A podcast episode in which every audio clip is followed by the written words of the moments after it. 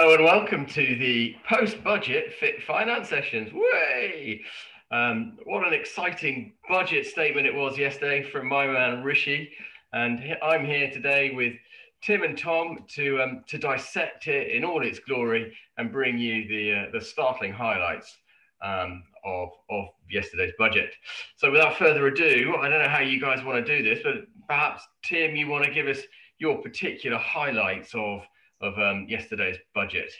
Yeah, sure. But I think, um, generally speaking, I think a lot of, there was a lot of pent up um, uh, thought pre this particular budget, of course, wasn't there, with the, with with all the spending and borrowing, particularly that's been going on. So I think there was a lot of expectation there, whereas actually it was a bit of a under deliverance, really. I think I think it's um, obviously I'm not going to reel off all, all, all the changes, um, or amendments, but I think 90 billion is the expected raise over five years, whereas of course, what was it, 460, 465 were billion uh, total borrowing. So clearly that's only a, a, drop in the ocean, really, as it were, um, over the long term. So I think it's going to be a, you know, it's a first step of many, I think, that's good, that, of changes that are, you know, going to be over the next couple of decades that, um, you know, we're all going to be in this hole of paying back what's gone on over the last 18 months. But um, I mean, one of the main ones for me was the extension of furlough um, to, to September and um, uh, and stamp duty because that's so far that's been a predecessor to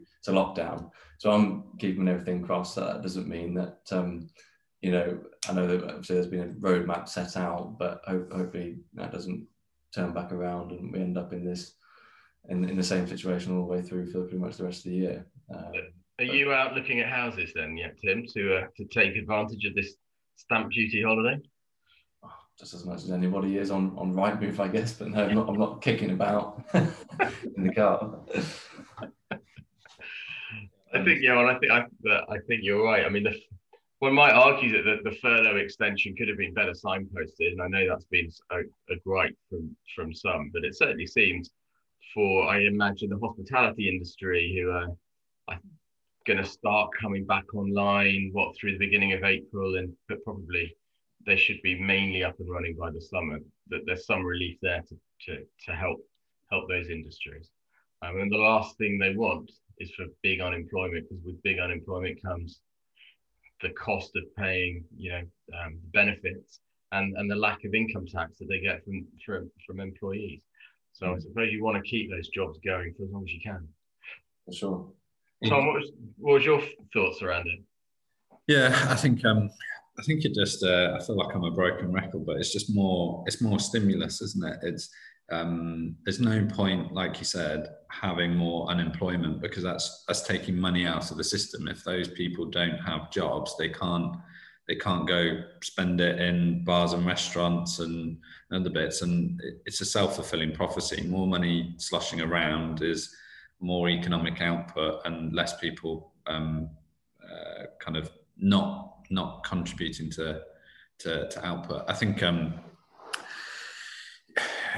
I think the main thing is is the corporation tax rises, isn't it? It's um, uh, we've we've had a good corporation tax rate for for a while. It's still I think it's still the lowest in the G7, even with these um, um, new rules and i think it, it, matches what's going on in the states. And you know what? Companies have had the the support and now they're going to have to pay a little bit towards it. But again they don't want to take too much away in the short term because you'll you'll cut the um, recovery off at, at, at, the knees. So um, yeah.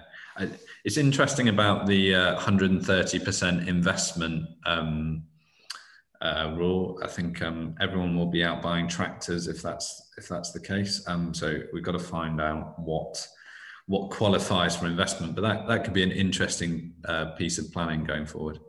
They certainly will up in Rutlandshire by be buying tractors. That is. I don't, I don't know if any more of the, or the less rural communities will be up for that. I think you're absolutely right. I mean that is that's that's that's that's straight out of we don't want companies to hold hold money on their in their bank accounts. We want them to go out and spend it. Um, and I guess I guess that drives inflation. I mean, I don't know how much inflation it'll drive, but it, it'll certainly drive some. I mean, inflation is probably going to be quite useful right now to to to erode some of this debt. Yeah, and I, th- I, think you know what, if you're incentivizing people to expand, and they'll they'll cause wage demand, and hopefully, I know if companies are getting money effectively to, to invest and take employees on, that'll keep unemployment low, that'll push wages higher, or sh- should do. Um, no one knows exactly what's what's going to happen, but I think I think if you're thinking long term, you've got to be preparing for more inflation. I think that that alarm bell is uh, is ringing across ev- everything that's go- that's going on. Um, could be wrong, but I think that's that's the, the key thing. Um, but all the all the other tax bits and pieces have either stayed the same or frozen, or um, yeah, pretty much business as usual there. Well, that's right. Go on, Tim. Run us through the the personal tax consequences of Rishi's budget, all those that you can remember. I was going to say, yeah, quite good. Okay. Um, well, as, as, Tom alluded to, there's a lot of freezing going on. So the personal allowance thing has been frozen at 12,570 um, per tax year from 12,500. So a couple of couple of digits more there, or one digit difference. Um, uh, the the basic rate tax band, I believe, is going up ever so slightly, but higher rates is um, is going up slightly as well, but but being frozen essentially. So there's a lot of freezing, whereas normally you'd see it increase incrementally each year. Um, lifetime allowance staying as it is. So there's been a lot of, I mean, pensions are always on the on the horizon of every budget, aren't they? And everybody always expects a landslide change. Um, broadly speaking, there hasn't been a massive change since well, 2015 and those flexibility rules came in. Um, but that's pretty much the same. CGT, same again. Any any listeners that recall our our um, podcast projecting all sorts of weird and wonderful changes to CGT, obviously that's just been blown out of the water. So as Tom said, yeah, a lot of them on the personal taxation front, it's sort of business as usual. Not a lot of crazy differences. Um, but it is interesting though, isn't it? Particularly uh, so soon after Brexit, that the sort of the primary change is, is on is on businesses, um, albeit the primary change being those that profit more than 250k per year. So still favourable for those smaller, um, um, arguably younger businesses at least. Um, but yeah, it is interesting. Don't you guys think that post Brexit, perhaps there should be some more encouragement, or you would have thought there would be some encouragement for, for the business side of things, but then actually something to make it far less attractive um, for new investment at least. Um, it's interesting because there was some there was some support for business, wasn't there? Obviously, the the, the, the corporation tax, the businesses earning over a quarter of a million in profits, less so, but there was some in in terms of R and D allowances. Although he didn't really elucidate perhaps in huge detail the research and development allowances that were coming through and um, EMI shareholdings and stuff like that to encourage um, to encourage new startup tech tech companies, I guess, to to try and go toe to toe with California or or some of those other you know, emerging areas and and opening up um, what was it visa reforms to it to a, onto a points based system to encourage immigration into the country to um, to help drive drive those sort of industries. But you're right, for companies that are already up and running in the UK, I guess there was, wasn't so much support. Free ports as well. What's a free port? Yeah, I think um, I think if you look at the American market, they they pay say less dividends, they reinvest in the companies, they they go they go for growth, and whereas historically, I know look at the FTSE 250, they'll they'll pay dividends. They're a bit more of a slave to the the pension funds that are invested in them. And I think there's there's a there's a want to maybe push more to make companies reinvest and and and grow um, rather than just do do the same. And I think the states has actually got a better mentality there. So hopefully some of that encourages it. And I think all the R and D stuff. I think that's a legacy of perhaps um, the sort of um, Dominic Cummings area um, where they're trying to promote. It's, it's something the UK is really good at. So why why not try and work work to our strengths? So hopefully, yeah. Um, yeah, yeah. Come come to a free port near you soon. Yeah, I mean, certainly, I think one of the one of the interesting things from a personal um, uh, personal financial taxation planning um, view is going to be for those business owners who are on or whose company's profits are on or close to those thresholds. Um, so then there's still going to be 19% for smaller businesses. And if you're earning just over £50,000 of profit, there's going to be a huge temptation to, to either pay yourself a little bit more um, to bring the company profit down or to put a bit more into, um, into a pension. Um, and the same, although it wasn't detailed, the way that it's going to taper up to quarter of a million. So for those company directors in, in those positions near the taper, it'd be interesting to see what planning they can do to to keep their corporation tax rates down, I guess. Um, oh, we'll see.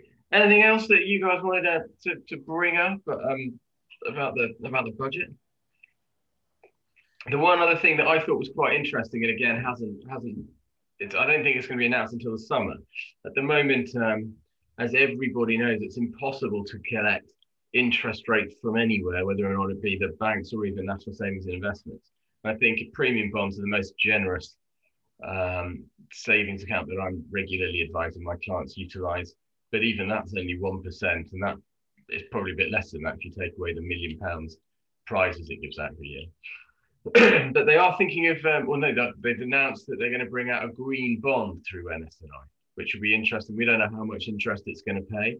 Um, but, but certainly, I imagine that if it's paying more than 0.01%, which is what their income bond is currently paying, there might be some take up from some of my clients on that. What about you guys? Do you think your clients will be interested?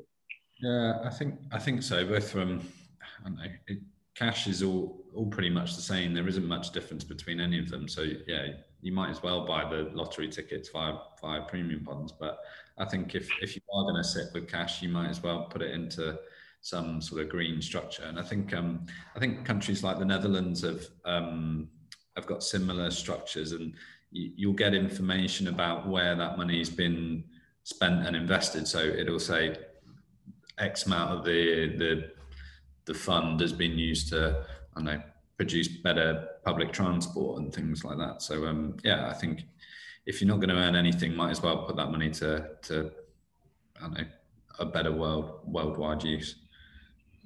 Yeah, yeah I think similarly. Yeah, I mean, yeah, as Tom says, there's not really much you know, much difference between most of the accounts, to be honest. But generally speaking, I'm seeing far more interest in those more types of investments, particularly with that kind of attitude towards money and using their money, um, investments or cash in whatever way that they can to, to make the world a better place or, you know, to, to do these sorts of investments. So I think, yeah, there's another avenue in which they can do that. I think, yeah, I think there'll be an increase in, in interest there. Yeah, cool. Me too. Interesting. Well, no doubt we will then we'll bring it we'll bring news of the the green NS&I bonds to you in a in a future FFS podcast. So so keep tuned um, for that for that very exciting news as and when it comes. Um, I think that's it for now. Thanks very much for joining us. Um, next week, no doubt there'll be more fallout from the budget that we'll um, bring bring to you. But if you've got any questions, then do feel free to get in touch. But until then, goodbye.